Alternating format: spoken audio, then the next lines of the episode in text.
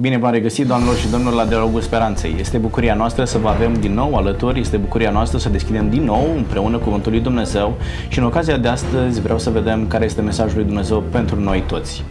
Este o ocazie în care vreau să vedem ce mesaj ne transmite Dumnezeu atunci când pedepsește Egiptul, pentru că nu dă voie poporului lui Dumnezeu să iasă din această aprigă robie de 400 de ani. Vom vedea în ocazia aceasta dacă Dumnezeu pedepsește atunci când noi întoarcem spatele lui Dumnezeu și vrem să vedem dacă ideea aceasta de pedeapsa lui Dumnezeu schimbă într-un anumit fel caracterul plin de dragoste al lui Dumnezeu. Pentru a răspunde la întrebările acestea am invitat alături de noi doi oaspeți care se îndeletnicesc cu predarea Bibliei și este vorba despre domnul Eduard Tilihoi. Bine ați venit! Bine v-am găsit! Domnul Ediva reprezintă astăzi Biserica Adventistă de Ziua 7. Ne bucurăm că sunteți cu noi astăzi. Mulțumesc pentru invitație. Alături de noi este pentru a doua oară domnul Cristian Diac. Dumnealui reprezintă Biserica Catolică. Bine v-am regăsit. Ne bucurăm că sunteți cu noi și avem garanția că ați venit cu informații proaspete care să ne încânte. Da, sper să fie așa. Doamne și domnilor, deschidem Cuvântul lui Dumnezeu astăzi. Exod, capitolul 7, ne prezintă un moment în care Dumnezeu îi cere lui Moise să scoată poporul din robia egipteană. Are o teamă Moise că nu va reuși să facă lucrul acesta și Dumnezeu îl asigură că el însuși se va ocupa de scoaterea poporului din robie. Dar în același timp îl informează pe Moise și îi spune următoarele cuvinte. Exod, capitolul 7, de la versetul 4. Totuși, Faraon n-are să vă asculte. Apoi îmi voi întinde mâna asupra Egiptului și voi scoate din țara Egiptului oștile mele, pe poporul meu, pe copiii lui Israel, prin mari judecăți. Domnul Eduard, vreau să ne ajutați să înțelegem care sunt aceste judecăți ale lui Dumnezeu. Sunt cunoscute în literatură de specialitate ca cele 10 plăgi sau cele 10 orgii. Vreau să ne descrieți imaginea de ansamblu și să vedem de ce Dumnezeu pedepsește pe egipteni cu 10 plăgi sau 10 orgii. În primul rând aș așeza puțin contextul în care a activat Moise și s-a implicat Dumnezeu. În Geneza, în Exodul la capitolul 1, observăm că Faraon supune poporul la o aspră robie. Chiar de la început ni se spune în versetul 8, capitolul 1, că peste Egipt s-a ridicat un împărat nou care nu cunoscuse pe Iosif. Iosif, care făcuse atât de mult bine, el fusese un prim-ministru al Egiptului și făcuse atât de mult bine în națiunii respective. Acest împărat nou nu-l cunoștea pe Iosif, de aceea zice cuvântul că i-a suprit pe poporul lui Israel prin munci grele. Astfel a zidit el cetățile Pitom, Ramses, ca să slujească de hambare lui Faraon. Pe lângă faptul că a suprit în acest fel pe poporul lui Israel, ei și-au dat seama că oricât de mare ar fi fost asuprirea, ei se mulțeau și au venit cu o soluție. Hai să omorâm băieții. Dacă evreii vor naște copii de parte bărbătească, să fie omorâți. Și au plătit două moașe ca să se ocupe de lucrul acesta. Iar Dumnezeu a văzut tot acest scenariu și foarte interesant ne spune că Dumnezeu a auzit gemetele lor în capitolul 2 și și-a adus aminte de legământul făcut cu Avram, Isaac și Iacov. Faptul că Biblia ne spune că și-a adus aminte ne conduce la gândul că Dumnezeu avea să intervină. A observat tot ce se întâmpla cu poporul Israel și a hotărât să intervină în cazul lor. Cam acesta este contextul. Bineînțeles, știm ce s-a întâmplat cu Moise. El a fost chemat de Dumnezeu când era la socrul său Ietro și s-a oferit această sarcină de a scoate pe Israel din robia egipteană. Însă, după cum știm, după cum a spus și dumneavoastră, Faraon nu avea să-l lase pe Israel să iasă atât de ușor. Ei erau mâna lor de lucru, o mână de lucru gratuită. Fără bani, le făceau toate slujbele pe care ei le puneau să facă. Și atunci Faraon, foarte interesant, în momentul întâlnirii cu Moise, spune următoarele cuvinte. Cine este Domnul ca să asculte glasul lui, capitolul 5, versetul 2, și să las pe Israel să plece? Și continuă, eu nu cunosc pe Domnul. și nu voi lăsa pe Israel să plece. Observați ce anume a generat toată situația sau capitolele următoare în care vedem că au apărut urgile. Nerecunoașterea autorității sau suveranității Dumnezeului israeliților. Mulțumesc tare mult! Iată că se ridică cel puțin două motive pentru care Dumnezeu nu ar fi permis egiptenilor să-și facă de cap, dacă este să folosim vorbirea aceasta colocvială. Pe de altă parte, ei zic, Doamne, cine este Dumnezeu, ca eu să mă tem de Dumnezeul lui Moise, da? Pentru că noi avem Dumnezeii noștri. Pe de altă parte, era și un atașament pe care Dumnezeu l-avea față de poporul Israel, da? Și promisese lui Iacov că va avea grijă de poporul acesta. Spuneți-ne și ajutați-ne ce credeți că a contat mai mult de Dumnezeu a reacționat în felul acesta să aducă cele 10 plăgi asupra poporului egiptean. Faptul că ei n-au recunoscut pe Dumnezeu sau faptul că au intervenit în planul lui Dumnezeu, da? Chiar dacă aceste motive la un moment dat se intersectează și nu lăsau poporul israelit să iasă din robia egipteană. Bine, aici avem mai multe chei de lectură, putem să vedem tot itinerarul acesta al desfășurării evenimentelor cu o privire terestră, contingentă, adică care au fost rațiunile pământești, unde a stat faraonul, care au fost foloasele pe care le-a avut în a menține un popor străin în țara Egiptului. Apoi, peste această interpretare, vedem că există una transcendentă prin care noi putem observa o concurență sau o luptă de supremație la nivel de Dumnezeu și de zei. Se pare că timp de 400 de ani Dumnezeu nu mai avusese contact apropiat așa nemijlocit cu acest popor. Putem să presupunem că lucrurile au decurs cât de cât normal, în limitele admise pentru o existență decentă. Abia când vine acest rege și îl uită pe Iosif și toate binefacerile pe care le-a dus atunci Egiptului, se schimbă situația și această minoritate devine de fapt o minoritate în captivitate și în sclavie. Și Dumnezeu în acest moment se decide să intervină pentru că El este, vom vedea cum se accentuează acest lucru, un Dumnezeu care eliberează și care își afirmă proprietatea acestui popor în virtutea celor trei patriarhi, Abraham, Iacob și Isaac și Iacob. Și de aici se împletesc toate evenimentele. Eu cred, da, Dumnezeu intervine cu cele 10 plăgi pentru a avertiza un popor, însă rațiunea ultimă ar fi că Dumnezeu își afirmă cu toată forța supremația, pentru că cât mă privește, pentru mine este foarte așa iluminatoriu, să spun așa, versetul acesta de la capitolul 12, unde Dumnezeu spune: voi face judecată împotriva tuturor dumnezeilor Egiptului, eu sunt Domnul. Adică este o confruntare deschisă între mine și zei și nu atât poporul meu, cât mai ales Faraon și toți supușii lui vor ști de fapt care este adevăratul Dumnezeu. Cel pe care acum nu-L cunosc, au toate șansele să-L cunoască. Într-adevăr, mijloacele sunt nefaste, însă esențial pentru Dumnezeu e să se facă cunoscut în atotputernicia Lui. Și a fost cumva și o demonstrare de forță. A fost, dar nu de dragul forței. E important, adică pedeapsa pe care egipteanul a simțit-o nu a avut ca finalitate pedeapsa în sine, ci tocmai afirmarea repetată a supremației divine și a faptului că, da, toți ceilalți zei care rezistă până la un anumit punct, pentru că există acolo un soi de concurență până la a treia plagă, ceea ce face Moise fac și magii, și în prima plagă, și în a doua plagă, și în a treia. La un moment dat aceștia capitulează. Ei înșiși sunt afectați de a cincea plagă, magii, Apoi ei ajung la această înțelegere profundă.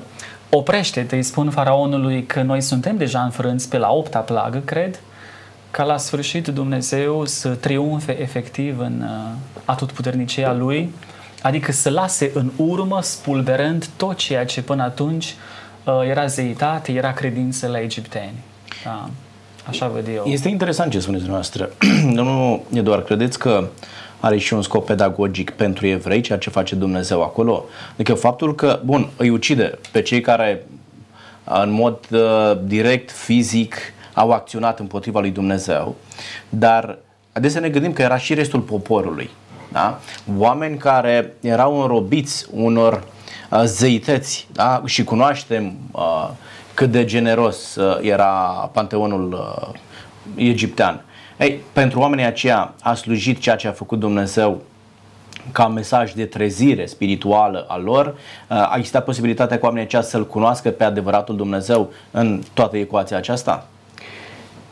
Cred din toată inima că scopul pe care l-a avut Dumnezeu este și unul pedagogic.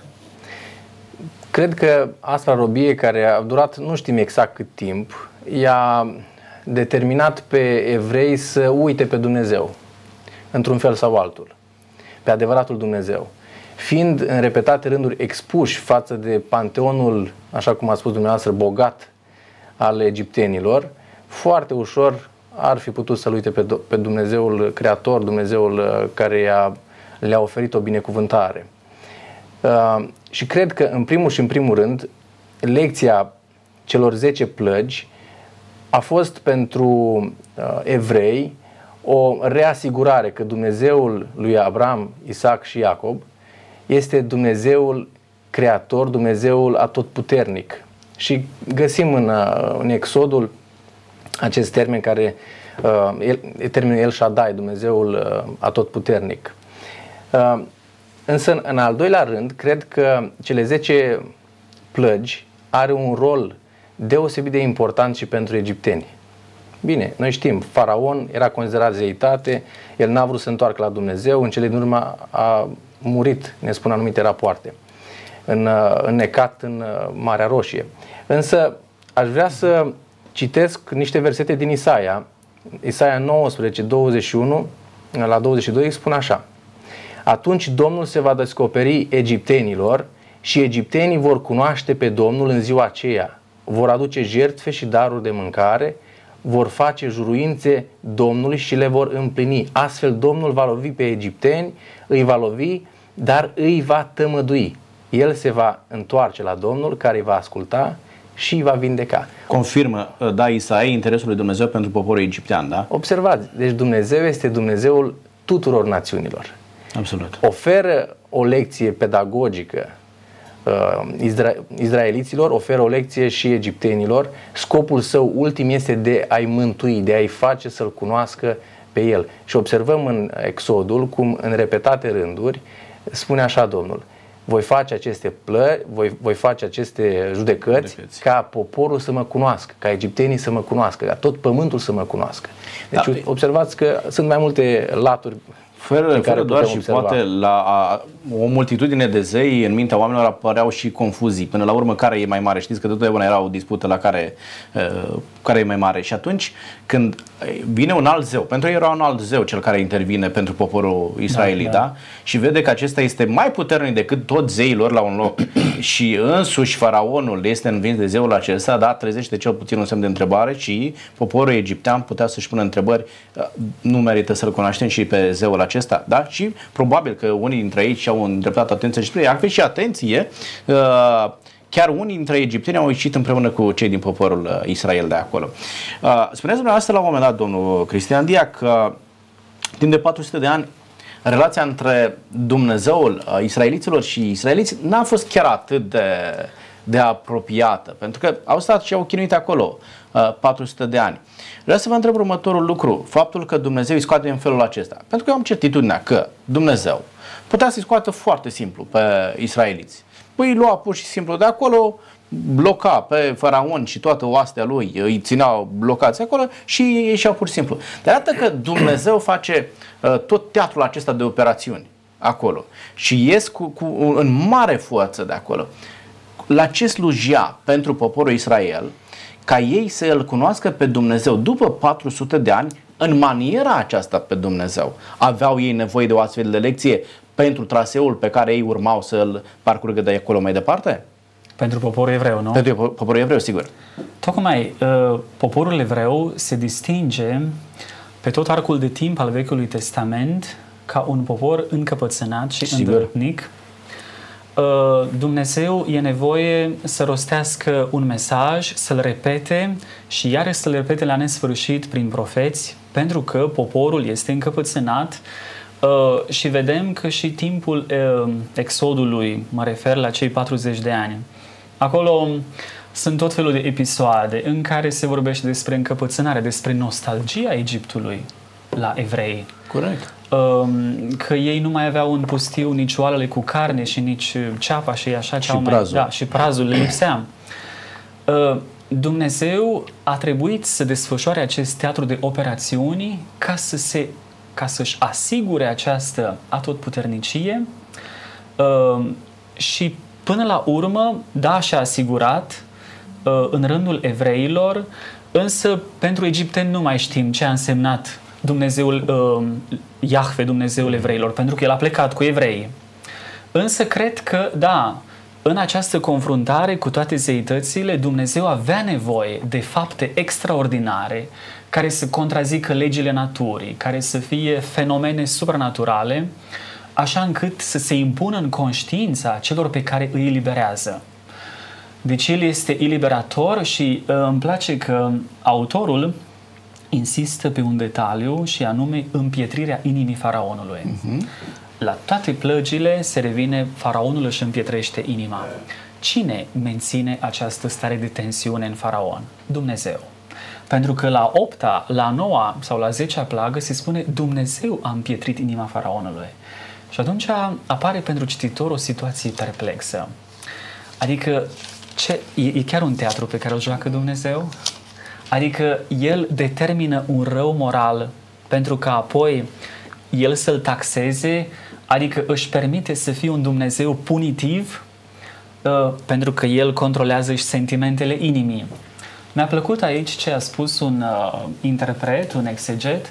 A spus că Dumnezeu, exact cum ați spus și dumneavoastră, putea în orice altfel, pașnic, sigur, să desprindă această minoritate din Egipt și să o poarte spre țara făgăduită. Însă rămânea un anonim pentru egipteni. Și știm că istoria îi mai aduce la oaltă pe egipteni și pe evrei. Mai sunt confruntări în veacurile următoare. Absolut. Uneori chiar colaborări. Și colaborări. Da. Și atunci, pentru antichitate, pentru popoare, important, domnule, care Dumnezeu este mai mare? E al tău sau al meu?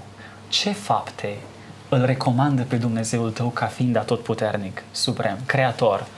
Și evreii puteau să povestească. Ei, dar aici, în momentul în care Dumnezeu împietrește inima faraonului, tu spui, domnule, joacă așa un teatru perfid. A cui este vina până la urmă? Ea faraonului sau lui Dumnezeu? Însă răspunsul este Dumnezeu nu avea nevoie să facă acest gest. Îl face pentru că așa a ales el. Cum adică așa a ales el? Pentru că este atotputernic. Pentru că nu-l interesează în ultima instanță împietrirea unei inimi, fie ea și a faraonului, ci îl interesează afirmarea divinității lui care surclasează orice altă divinitate. Îmi aduc aminte legat de ce spuneți dumneavoastră, de ce spune Iacov, capitolul 1, versetul 13.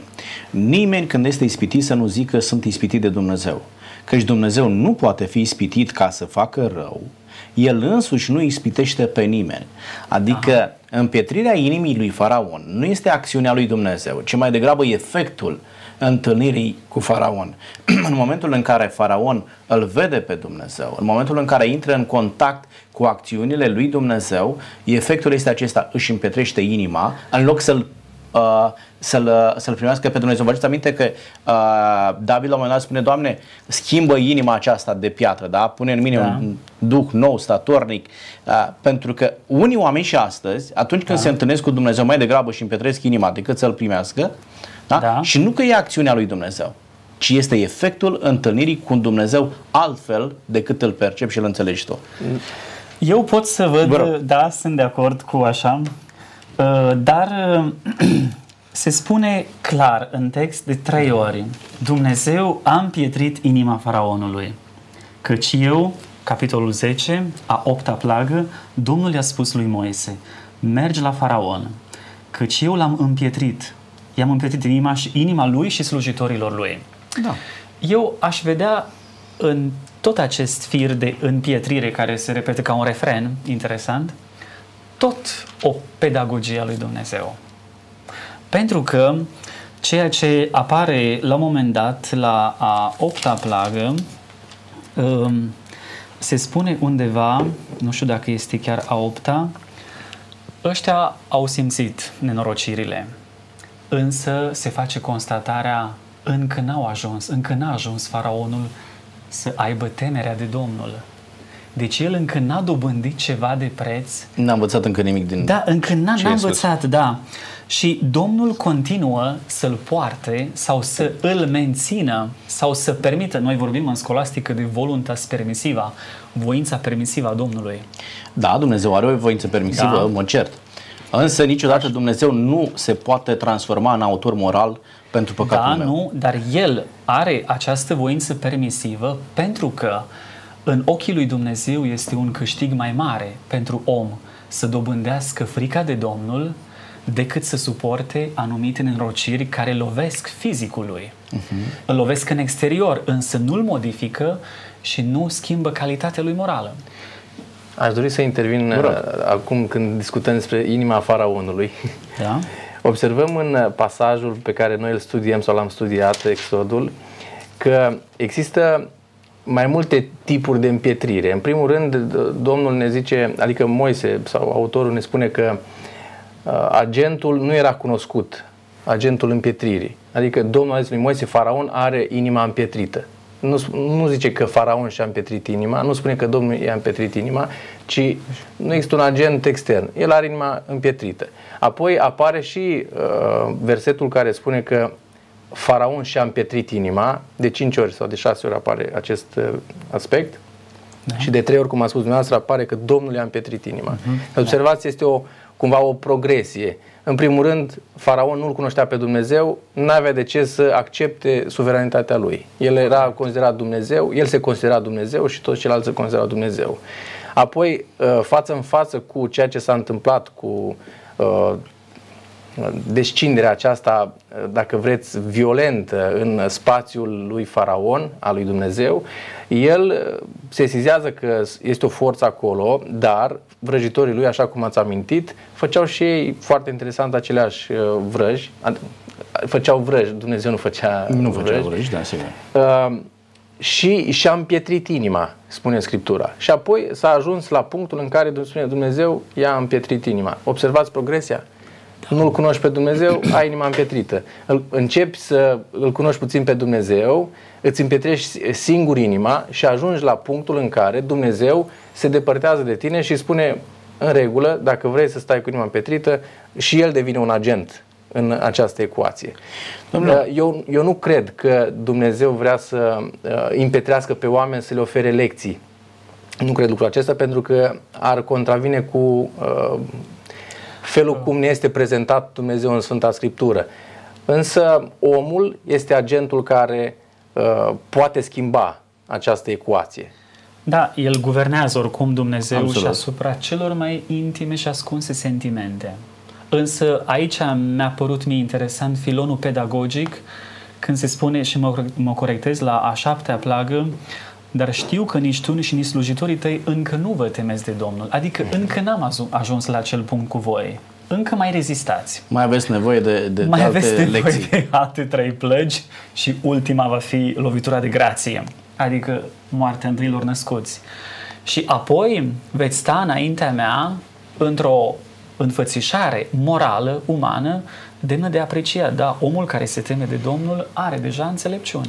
Domnilor, dumneavoastră susțineți cauza aceasta, însă sunt și voci care spun că totuși plăgile acestea, și dumneavoastră le ziceți că au fost folosite cu scop pedagogic, și eu sunt de acord cu dumneavoastră, dar adesea să ținem conști de ceea ce zic și alți oameni, și anume că totuși nu sunt reale plăgile respective, ci au fost așa niște fenomene generate de anumite calamități naturale, da? Și nu neapărat Dumnezeu a oferit 10 plăci interesante, un număr întreg așa de 10. Sunt reale sau nu sunt reale, domnule Diac? În anul 1828, Gian Giovanni D'Anastasi, consulul Norvegiei și a Suediei, a cumpărat de la un vânzător de lucruri vechi din Egipt un sul care mai târziu a fost descifrat și s-a tradus. Titlul său este Dialogul lui Ipuwer cu Domnul Atotputernic sau Domnul Domnilor. Iar în acest dialog este un sul, un papirus. Papirusul a reușit să reziste peste veacuri pentru că este făcut dintr-un material organic și în așa fel a reușit să rămână peste timpuri. Papirusul acesta s-a considerat că face parte dintr-un timp apropiat de timpul în care a trăit Moise și Exodul. Iar în el scrie următoarele lucruri. Este de fapt o poezie. Spune că Egiptul este întors cu susul în jos. Este un haos total, iar Egiptul este în ruină. Oamenii sunt disperați de sete, pentru că râul este sânge. Bogații sunt săraci, iar săracii sunt bogați. Este foamete, iar câmpurile sunt goale. Slujitorii s-au revoltat împotriva stăpânilor. Cei bogați au devenit săraci și au ieșit din casele lor impresionante. Este o paralelă foarte interesantă a ceea ce descrie raportul Scripturii. În primul rând, el spune că râul a devenit sânge, iar în Exodul, la capitolul 7 cu versetul 20, descoperim același lucru, că râul Nil a fost transformat în sânge. Apoi toți aveau probleme cu apa, nu mai știau de unde să-și sustragă apa, le era sete, iar în Exodul la capitolul 7 cu 24 descoperim același lucru. O altă plagă care a decimat câmpurile este descrisă și în Exodul. Deci observăm că există un paralelism. Iar Ipuwer, înțeleptul acesta Ipuwer, arheologii au descoperit și o inscripție pe un mormânt cu acest nume. Deci face parte dintr-un timp. Bun, fenomenul a existat, da? Și Ipuwer confirmă lucrul acesta, fenomenul a existat. Asta spune și Sfânta Scriptură. Un lucru ne interesează pe noi. Cine a generat fenomenele respective, domnul Diac? Le-a generat Dumnezeu sau au fost pur niște calamități naturale? În cazul nostru, până și cea mai normală desfășurare a lucrurilor face trimitere la Dumnezeu. Noi, chiar dacă vorbim de natural, de fenomen natural care se remarcă prin repetitivitate, nu îl disociem de Dumnezeu. Până la urmă, dacă e atotputernic Dumnezeu, până și unde se întâmplă legea naturii cu regularitate, tot mâna lui este. Așa că, însă, cât privește tot acest pasaj, eu pledez pentru o interpretare care nu recunoaște în totalitate istoricitatea plăgilor așa cum sunt ele descrise literar aici, în Exod. Și mă explic. Adică, în primul rând, aceste capitole sunt o construcție literară unde se întâlnesc mai multe tradiții biblice. De exemplu, noi distingem între tradiția iahvistă, care accentuează identitatea lui Iahve și acțiunea lui, și tradiția sacerdotală. Vă dați seama că de-a lungul secolelor toate aceste evenimente din Exod sunt citite și recitite, scrise și rescrise, pentru că noi, de fapt, relatarea trecerii mării o avem și prin Deuteronom, Numeri, la profeți se vorbește din nou ce a făcut Dumnezeu cu voi de câte ori, nu? Și acestea sunt relecturi. Apoi sunt construcții unde, v-am spus, se împletesc mai multe tradiții.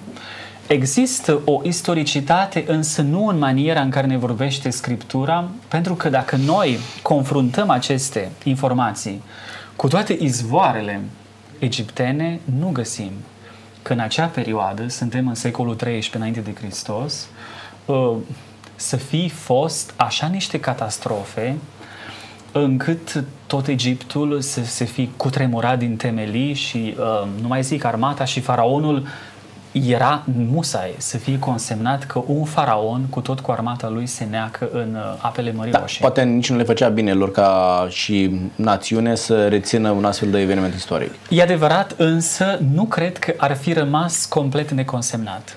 Iarăși, admit faptul că asemenea fenomene au fost foarte posibile și dacă sunt naturale, ele iarăși nu sunt străine de Dumnezeu. Ele pot să fie amplificate de narator. Cu ce scop? Pentru a pune mai mult în lumină dumnezeirea sau forța neconcurată a lui Iahve. Și de aceea vedem că la unele pasaje sau la unele plăci Iahve intervine fără niciun intermediar. Moise și Aron nu mai e nevoie de ei. La altele, da, este acolo Moise, când este Moise, Aron este la primele, Moise apoi. Adică se observă anumite elemente structurale care s-au îmbinat cu timpul și au făcut să rezulte textul sacru pe care îl avem. Însă autorul nu este singular și el nu a așternut în scris de unul singur. De unul singur, nu. Și sub inspirație divină. Sub inspirație divină, da, însă întotdeauna nu interesat de istoricitatea impecabilă și reproșabilă a evenimentelor, ci mai mult, iarăși transferat în partea transcendentală de acțiunea lui Dumnezeu în rândul oamenilor. În acest sens, nu pot să spun că sunt de acord cu dumneavoastră. Foarte. De ce? Pentru că dumneavoastră deja ați ales să credeți într-o abordare a Scripturii care nu este istorică, ci este preoțească, fie elohistă, fie... Ba da, istorică, însă nu predominant și nu în primul rând istorică. Nu am pretenții să am o carte de istorică atunci când citesc chiar și Exodul. Bineînțeles, Sfânta Scriptură este o carte complexă pentru că este vorba de intervenția lui Dumnezeu în lumea naturală și a oferit aceste informații, adică autorii Scripturii au putut să ofere aceste informații sub inspirație divină. Eu am altă părere în legătură cu Exodul, cele cinci cărți ale Sfintei Scripturi, Pentateucul, așa cum este numit. Eu cred că aceste cinci cărți au fost scrise sub inspirație divină de către Moise, nu contest acest care a oferit un raport cât se poate de corect din punct de vedere istoric, pentru că el a fost cel care a scos poporul Israel din robia egipteană și a putut să consemneze foarte fidel toate aceste întâmplări. Iar ca suport a ceea ce am spus până acum, nu că acest lucru este infirmat, dar această descoperire arheologică putem să o vedem la Muzeul Național de Antichități din Leiden, Olanda. Acest papirus care spune despre faptul că în Egipt, în perioada respectivă, au existat calamități care au întors Egiptul cu susul în jos, iar calamitățile despre care vorbește acest papirus sunt nu doar ca asemănătoare, ci sunt exacte, ca și cele consemnate de către Exodul în Biblie. Domnilor, un lucru este cert, chiar dacă mergeți pe căi diferite, ajungeți la aceeași concluzie că Dumnezeu a fost cel care a adus plăgile acolo. Sigur. Și lucrul acesta mă bucură. Da. Vreau să mergem mai departe. Și anume, cum ne împăcăm cu imaginea din Ioan care spune cine nu iubește n-a cunoscut pe Dumnezeu, pentru că Dumnezeu este dragoste. Da? Sunteți de acord cu lucrul acesta? Cum împăcați imaginea aceasta a unui Dumnezeu care este dragoste prin sine însuși și este esența dragostei și izvorul dragostei, cu Dumnezeul acesta care pedepsește niște oameni, fie ei și egipteni, erau tot copiii lui Dumnezeu, da? Și citea domnul Eduard mai devreme că Dumnezeu îi iubește și pe egipteni și este interesat să îi aducă în împărăția sa, cu Dumnezeul acesta care îi înneacă în Marea Roșie, dă 10 plăgi peste ei, se împacă cele două imagini, Dumnezeu care pedepsește și un Dumnezeu care iubește. E vorba de doi Dumnezei, este vorba de manifestarea lui Dumnezeu în ipostaze diferite, acționează Dumnezeu diferit în circunstanțe diferite. Despre ce este vorba aici, domnul Cristian, și imediat domnul Edi? Ar trebui tocmai la Dumnezeu să vedem acea entitate în care sunt întrunite toate calitățile bune în grad absolut.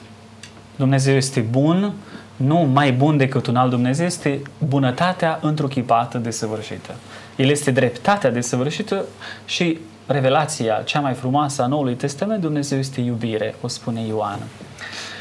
Atunci când vorbim de un Dumnezeu care pedepsește, eu aș avea, pentru lămurire, ca sprijin câteva versete din scrisoarea către Evrei, unde la capitolul 12 se vorbește pendelete pentru orice cititor, pe măsura oricărui, de înțelegerea oricărui cititor, despre pedeapsă.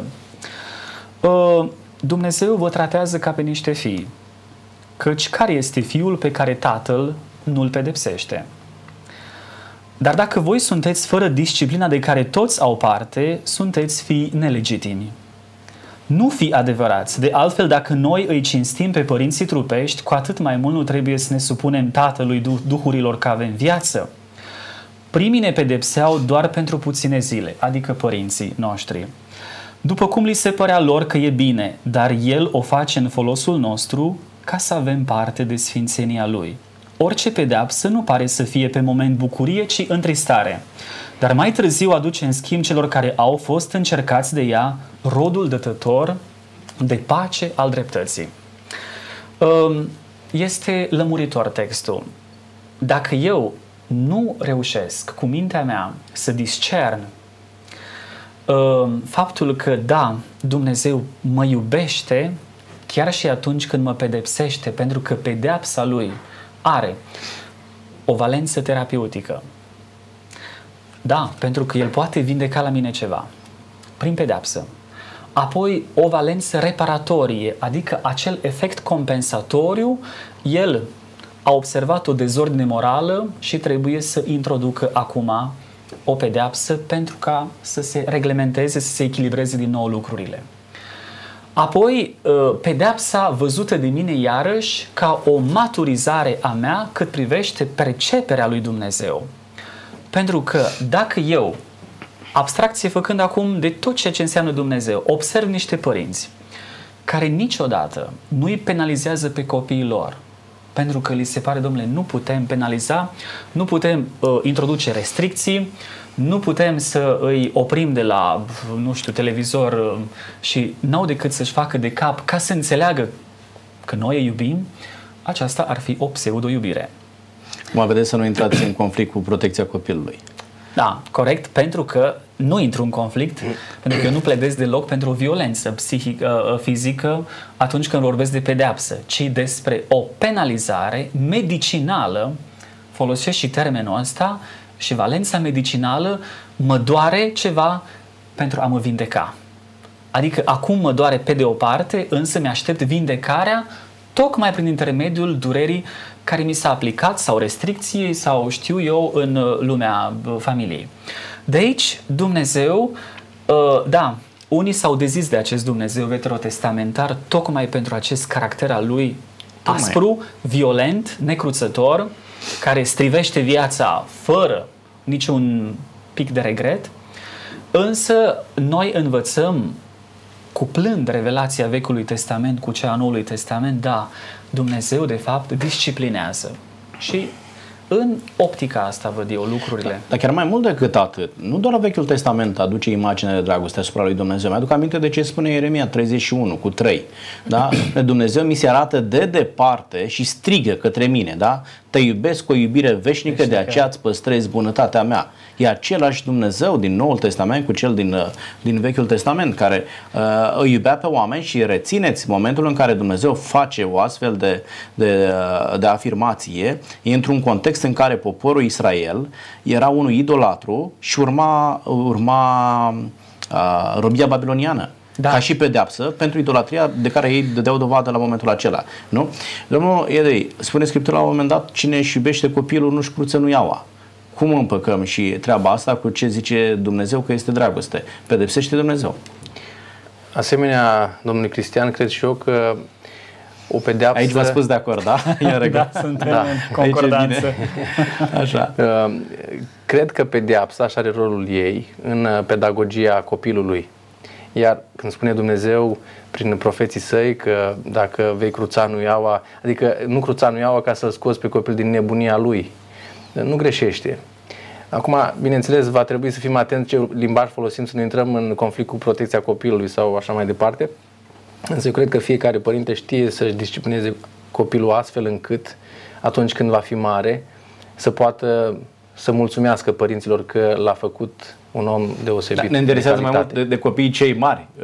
Folosește Dumnezeu nuielușa și pentru maturi, da? În disciplinarea aceasta cu scop pedagogic. Acum trebuie să înțelegem un aspect foarte important. Dumnezeu nu este un Dumnezeu capricios care acționează din impuls, ci este un Dumnezeu care acționează din principiu. Atunci când a intervenit în Exodul cu cele 10 plăgi, el a intervenit pentru că avusese o promisiune făcută, o făgăduință făcută lui Avram, Isaac și Iacov. Și datorită acelei promisiuni a trebuit să intervină și să-i scape pe copiii lui Israel din acea aspră robie. El nu este precum zeitățile grecești, care atunci când se supără aruncă cu fulgere și așa mai departe. Nu, el este un Dumnezeu care acționează din principiu. Are înaintea lui perspectiva mult mai amplă de a-l ajuta pe omul respectiv să se întoarcă la el. Aș citi un verset din Isaia la capitolul 1 cu 18, spune așa: veniți totuși să ne judecăm, zice Domnul. De vor fi păcatele voastre cum e cârmâzul, se vor face albe ca zăpada, de vor fi roșii ca purpura, se vor face ca lână. Observați. Niciodată este... nu câștigi în judecată cu Dumnezeu, asta e clar. Pentru că este bun. Pentru că judecata lui este dreaptă. Nu trebuie să-ți fie teamă când te judești cu Dumnezeu. Nu este ca un judecător care ia mită. Da, ideea e, câștigă el. Da, da. Nu poți să zici, Doamne, ne judecăm și uite, demonstrez eu că am dreptate, da? Și reia ideea aceasta Pavel în Roman, capitolul 8, dacă nu mă înșel, vorbește despre judecata lui Dumnezeu, sau 11. Și zice, pentru ca toate neamurile să fie găsite vinovate, iar tu să fii găsit nevinovat. Când stai înaintea lui Dumnezeu și îți faci o introspecție a vieții tale, îți dai seama cât de vinovat ești și recunoști că pedeapsa lui Dumnezeu asupra ta este una bine meritată și poate să te conducă la o pocăință reală. Dacă îmi dați voi, aș mai adăuga un lucru. Noi vorbim despre autoritatea lui Dumnezeu sau judecata lui Dumnezeu din perspectiva egipteanului care a primit o pedeapsă prin cele 10 plăgi. Dar eu aș vrea să schimbăm puțin focusul. Acolo nu este vorba despre egipteni în mod special, ci este vorba de poporul lui Israel care era confruntat cu o aspră robie, iar Sfânta Scriptură repetă de mai multe ori că egiptenii îi asupreau din ce în ce mai mult, încât ajunseseră să nu le mai dea nici paie să-și poată face norma zilnică de cărămizi.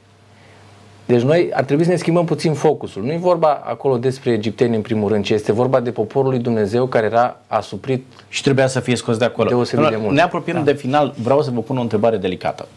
Și anume, dacă Dumnezeu pedepsește, încep cu dumneavoastră, domnul Cristian, aș putea veni când mă supără cineva și mă duc la duhovnicul meu și zic, uite, roagă-te să-i se întâmple după cum îi este inima, că atât e de răutăcios vecinul meu și sau fratele meu că nu mai vrea să împartă moștenirea cu mine și a aruncat gardul și l-a dat așa spre mine și mi-a rămas mie mai puțin teren.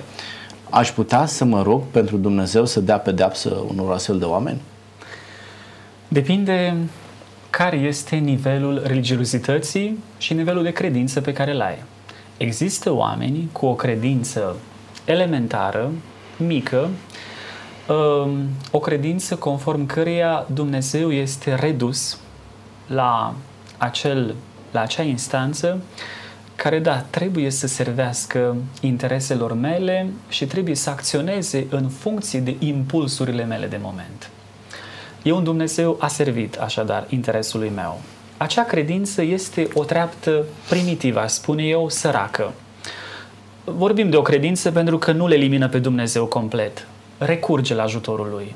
Apelează la El. Și oamenii aceștia găsesc sprijin în unei psalmi din Scriptură, nu? Știm că sunt psalmii care conțin blesteme și acolo au toată textura care îi susține pentru așa un demers.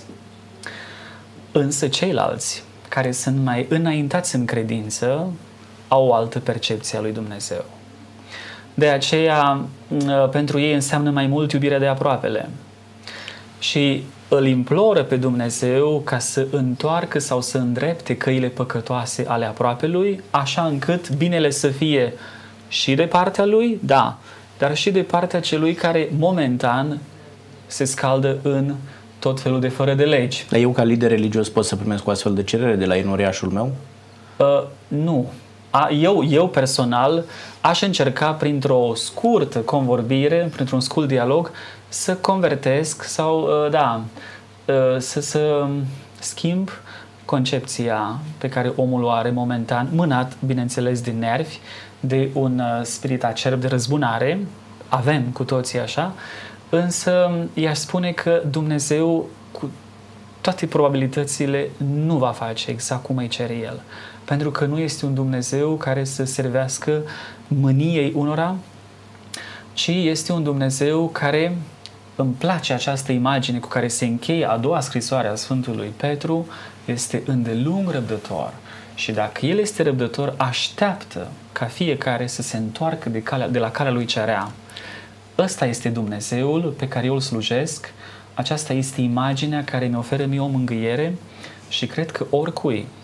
Însă, pe acești puțini credincioși, adică oameni care sunt încă într-o fază incipientă unde Dumnezeu este reductibil la, așa, la o gândire așa compensatorie, pe aceștia trebuie să-i port eu în calitate de lider la un alt nivel. Corect. Asta și să îi ajutăm să-L înțeleagă altfel pe exact. Dumnezeu. Domnilor, suntem aproape de finalul acestei emisiuni, este ultima noastră intervenție. Vreau să spuneți pentru cei care ne urmăresc, va mai fi un moment în care Dumnezeu va pedepsi pe oameni pentru faptul că n-au recunoscut divinitatea sa, pentru că i-au întors spatele, pentru că s-au interpus între el și planurile pe care le-a avut. Domnul Edi, și încheiem cu domnul Cristian. Nu știu cum să spun, din păcate sau din fericire. Aș spune din păcate va mai exista o astfel de judecată, pentru că Apocalipsa, ultima carte a Scripturii, a Revelației, ne vorbește în capitolul 15, cel puțin, despre încă 7 plăgi, asemănătoare cu cele 10 plăgi din Egipt. Iar apoi, capitolul 19 din aceeași carte ne descoperă despre un mărcel care va avea loc la finalul timpului. Eu cred că va mai exista o astfel de judecată. Tot cu scop pedagogic sau cu... Din păcate, acea judecată nu va mai avea un scop pedagogic, ci va fi definitivă. Așa descoperim în Sfânta Scriptură. Însă aș vrea să revin la Exodul. Dumnezeu le-a oferit 400 de ani egiptenilor să se întoarcă la el. Evreii au fost acolo și cu siguranță au avut contact cu zeitatea sau cu Dumnezeul Creator. Îmi cer scuze, nu zeitate. În același timp, în Geneza descoperim iarăși că Dumnezeu a avut 400 de ani răbdare cu cananiții care făceau fel de fel de lucruri imorale. Într-un final a trebuit să ofere judecata. Cred că Dumnezeu are o milă, o răbdare foarte îndelungă, însă în același timp este și drept și va trebui ca dreptatea lui să fie, oferită umanității care nu-l ascultă și i-a întors spatele. Mulțumesc tare mult pentru intervenția dumneavoastră și pentru răspunsurile dumneavoastră în această emisiune. Ultimul minut, domnul Cristian Diac, vă rog. Ca să evit pedeapsa veșnică despre care vorbim, eu cel puțin așa cred, e bine să-mi asum pedepsele vremelnice, temporale, pe care mi le oferă Dumnezeu în această lume, cu caracterul acesta disciplinar și pedagogic. Da, va veni momentul al judecății finale, vorbim de această judecată. Acolo se manifestă dreptatea lui Dumnezeu, El răsplătește binele și pedepsește răul, este un adevăr de credință. Îmi doresc în acel moment ca oamenii, tot mai mulți, poate toți, știind cum să gestioneze pedepsele acestei vieți, înțelese în cheie pedagogică și medicinală și terapeutică, să aibă parte atunci nu de pedeapsa divină care îi trimite în osândă, ci de dreptatea lui Dumnezeu care le oferă binecuvântarea și fericirea veșnică. Mulțumesc tare mult, mulțumesc pentru prezența dumneavoastră în emisiune și am încrederea că ceea ce ați învățat pe cei care ne urmăresc le va fi de un real folos pentru a-L înțelege mai bine pe Dumnezeu. Doamne și domnilor, reiau ideea domnului Cristian Diac și pe final, ce anume, dacă vom ști să gestionăm bine pedepsele acestea cu scop pedagogic pe care Dumnezeu le dă în viața de zi cu zi. Poate că sunt anumite lucruri și anumite suferințe prin care trecem, pe care nu le înțelegem și îndreptăm degetul bajocorei spre Dumnezeu. Vreau să luați ceea ce vi se întâmplă cu un scop pedagogic și cu credința că Dumnezeu, din dragoste pentru dumneavoastră, vrea ca prin acele suferințe să vă întoarcă la Dumnezeu și în felul acesta să nu aveți parte de pedeapsa finală a lui Dumnezeu. Descoperim astăzi că Dumnezeu este dragoste, dar în același timp Dumnezeu este și dreptate și adevăr. Vreau să-L înțelegem, să-L percepem, să-L cunoaștem pe Dumnezeu în termenii aceștia și să ne raportăm în mod special la Dumnezeu dincolo de orice ne se întâmplă, ca la un Dumnezeu salvator. Vă mulțumesc că ați fost alături de noi. Dumnezeu cu noi, până ne vedem. La revedere!